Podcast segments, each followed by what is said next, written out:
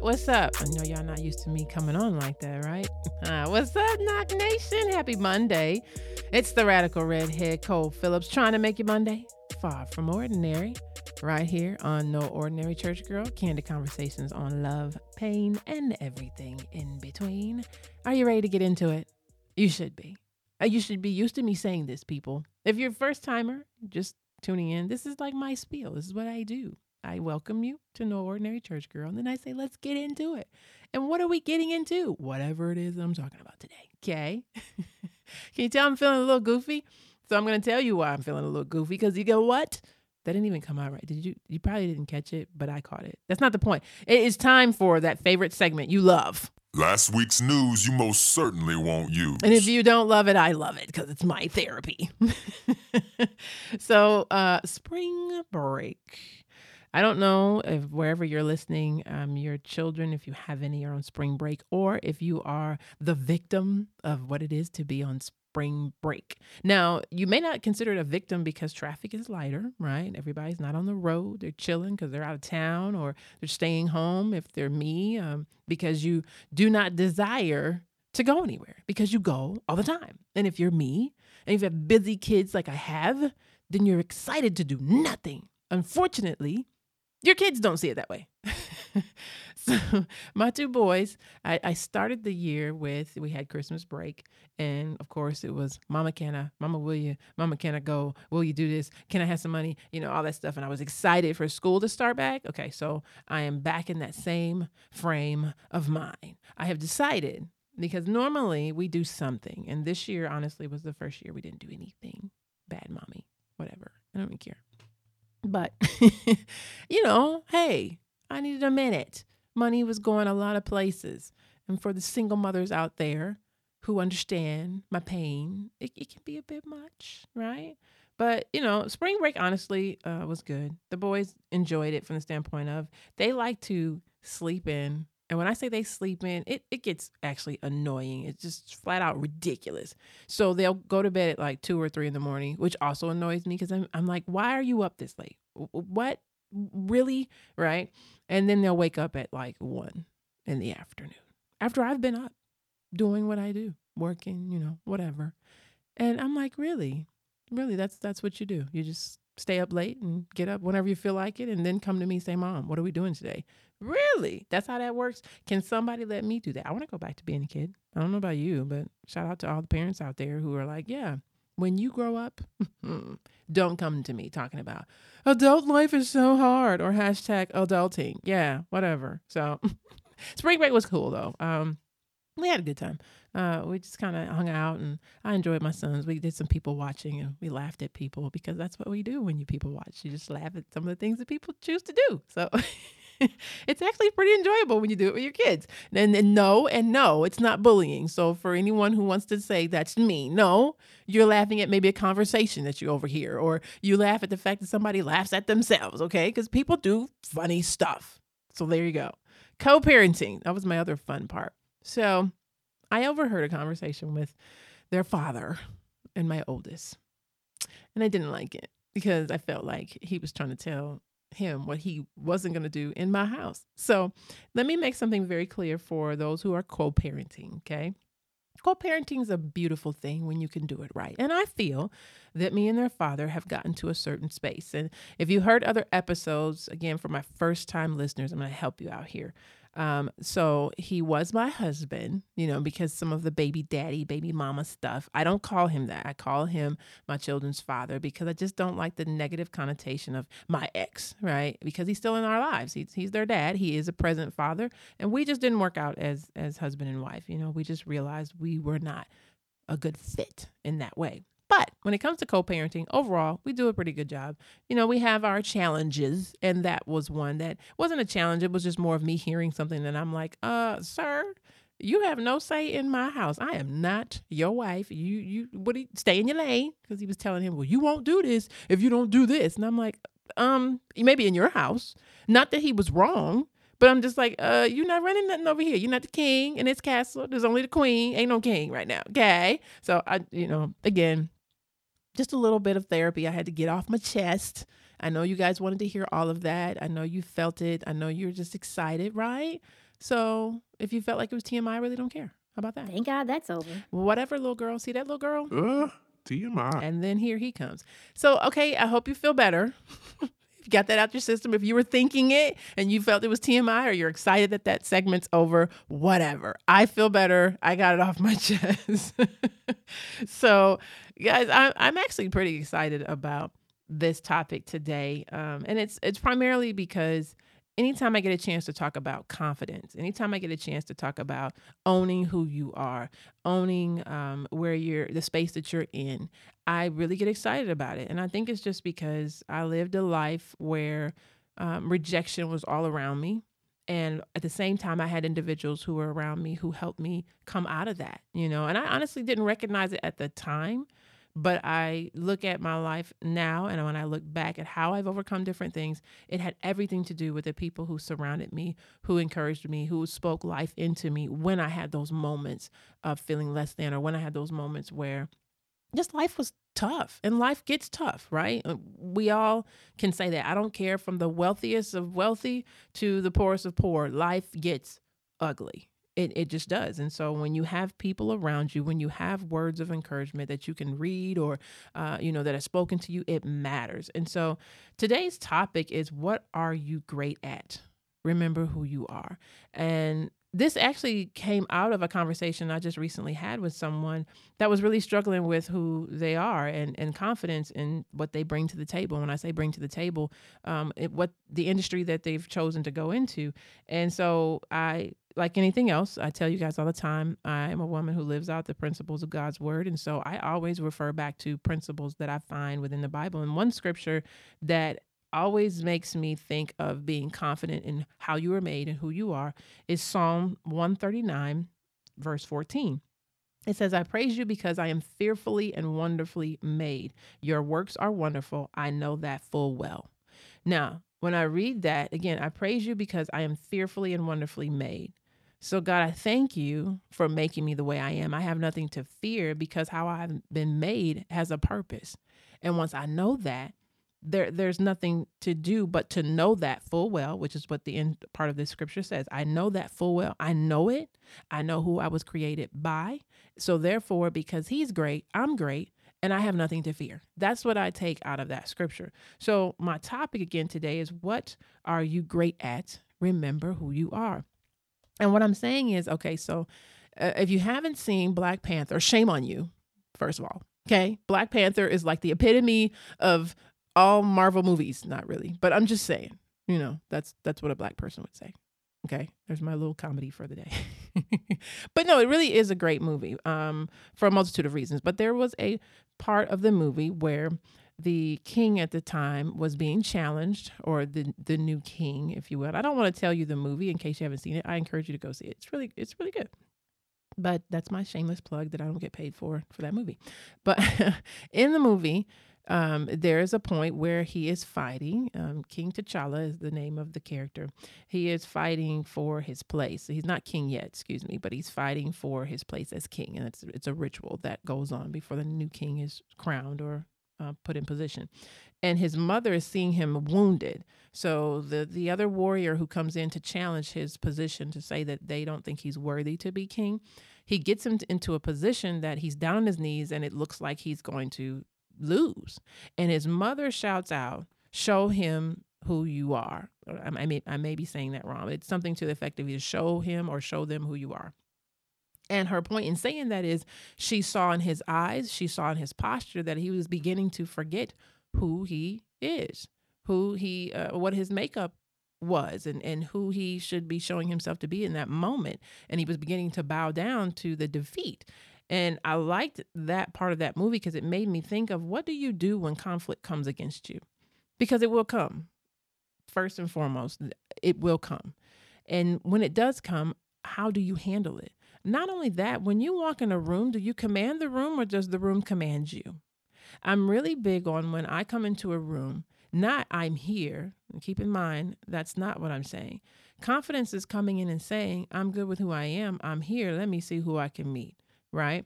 Cockiness is I'm here. The party can start now. That's the difference if I make it really simple. What I'm saying, if we go back to the scripture, I praise you because I am fearfully and wonderfully made. Your works are wonderful. I know that full well. Again, that last statement, I know that full well.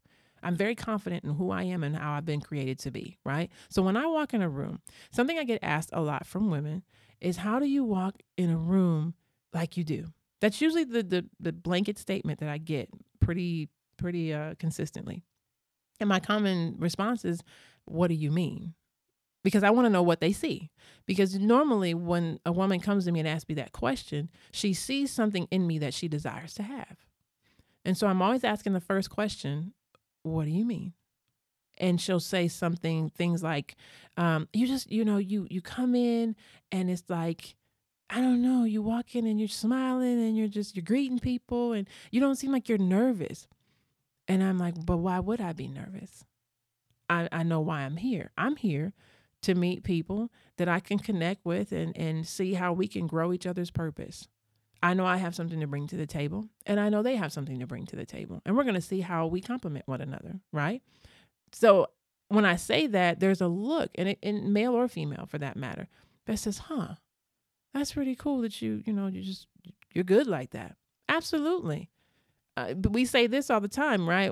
They put their pants on one leg at a time, just like I do. But do we really believe that in the sense of, I am no better than you and you are no better than me, in the sense of I have something to bring to this purpose or to this company or to this relationship, just like you do. It's not that you are saying you're better than someone and vice versa. But what I am saying is, when conflict comes, you need to know who you are, what you bring, and why it is worthy of being known. And when you know that, again, going back to that in scripture, I know that full well. Conflict doesn't affect you the same as others who are not confident in who they are. So I want to break this down a little bit more. So let's say you're in a situation where maybe you didn't make the right call. Maybe you made a bad judgment call on something, whatever it was. And you have to first own it, right? Own that, because again, we're not perfect, right? And if we know we're not perfect, then we're going to make mistakes. And so when you own it, it says a lot about you as far as being humble, right? Again, cocky versus confidence, to be able to say, okay, my bad, that's on me. Now let's talk through how to fix this. It says, I'm confident in the fact that I still have something to bring here. I still am an asset. I still can add value to this, whatever this is. But I recognize that maybe I have a lack of information, or I recognize that maybe I'm not stepping up in the manner in which I should, and I'm willing to let you help me, right? But again, I still know where my strong parts are, where my strengths rather are, and what I bring to the table. I say bring to the table. I always look at it as relationships or businesses or whatever pursuits you are in right now. I always look at it as, excuse me, my throat just don't want me to talk about this. No, I always look at it as a table. When I think about a table, right, you have all these different components that make up a beautiful table. If you think Christmas, Thanksgiving, that's typically when big gatherings happen, right? Or even Super Bowl parties and such, people put on beautiful displays, right? That everything has its place and its position that puts that big picture together and looks great, right? When you think about the main course and all the sides and things that go with it, they need to complement each other, right? I would not have salmon and then turn around with it and have a big steak and then turn around with it and have a piece of chicken, and you're like, okay, that's a lot of different stuff going on. How's that work together? How's that going to taste? And I'm going to cut it all up and say, I'm going to eat them all at once at the same time. That doesn't sound very appetizing to me. I mean, I don't know. It just sounds gross. For you carnivores, I'm not a vegetarian or anything, but I'm just saying, like, putting all those together on one fork and eating them, does that sound like that's going to be good, right? But if you take, say, Sam and I have some jasmine rice and some asparagus, right? That sounds good, and I might make it look a little pretty. Maybe I'll have some miso sauce on top of it, right? Can you tell I eat that kind of stuff because I just put that all out there? But again, compliment. What does it add? Value, right? So when someone comes to you with a conflict or brings conflict, is your first line of defense to be defensive? Is that what you do? And what are you defending is my question. Because there's no need to defend what you know is full well, full of value. And I just need to understand where I fit in this equation. But I don't need to defend it. I think often when conflict comes, the first thing we want to do is defend ourselves. Let me tell you what I do. When I know what I'm great at, so I'll tell you what I know I'm great at, first of all. Let's start there. And then we're going to break this down. I know I am a great communicator. That I know. Nobody can challenge me in that area. And even if they did, I'd let them say whatever they want to say and keep it moving, to be honest. I don't defend that because I know I'm proven. I know that about myself. Now, I'm a good singer. For those of you who haven't heard me, I haven't given that to you yet. Well, I gave you a little snippet. That's neither here nor there. The point is, I'm good. I don't feel I'm great. I'll tell you why. That's not an area that I try to perfect. That's not an area that I spend time looking to develop and make stronger. It's just something I enjoy doing. But being great, I can get in front of 75 million people, if you will. Wouldn't bother me one bit. I wouldn't have a nerve in my body other than just the nervous energy of just getting out there and doing the dang thing, for lack of a better way of saying it. That one, you know, having that first statement come out the way I envision it, those type of things, sure. But being nervous about will they accept what I have to say? Absolutely not. Because I know I'm great at getting the message across to you. So because I know that when someone says, well, I don't know how you're going to even do that. Do you even know what you're doing when it comes to, you know, getting in front of these people and the subject matter we want you to speak on? Absolutely. Why are you asking that question? I don't get in defense mode. When you get into defense mode, to me, that's saying you have a lack of belief.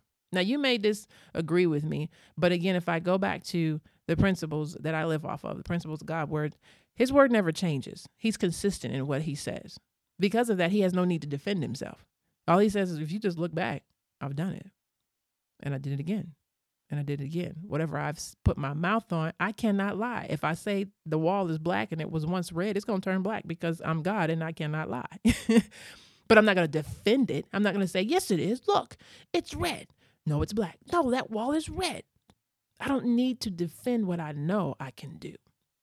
Hopefully that makes sense. So do you get in defense mode when it comes to what you're great at? If you're great at it, I don't need to defend that. You can have commentary about it. We can have a conversation. We can dialogue, but I'm not going to debate with you about what I know I'm great at. The next thing, do you shut down?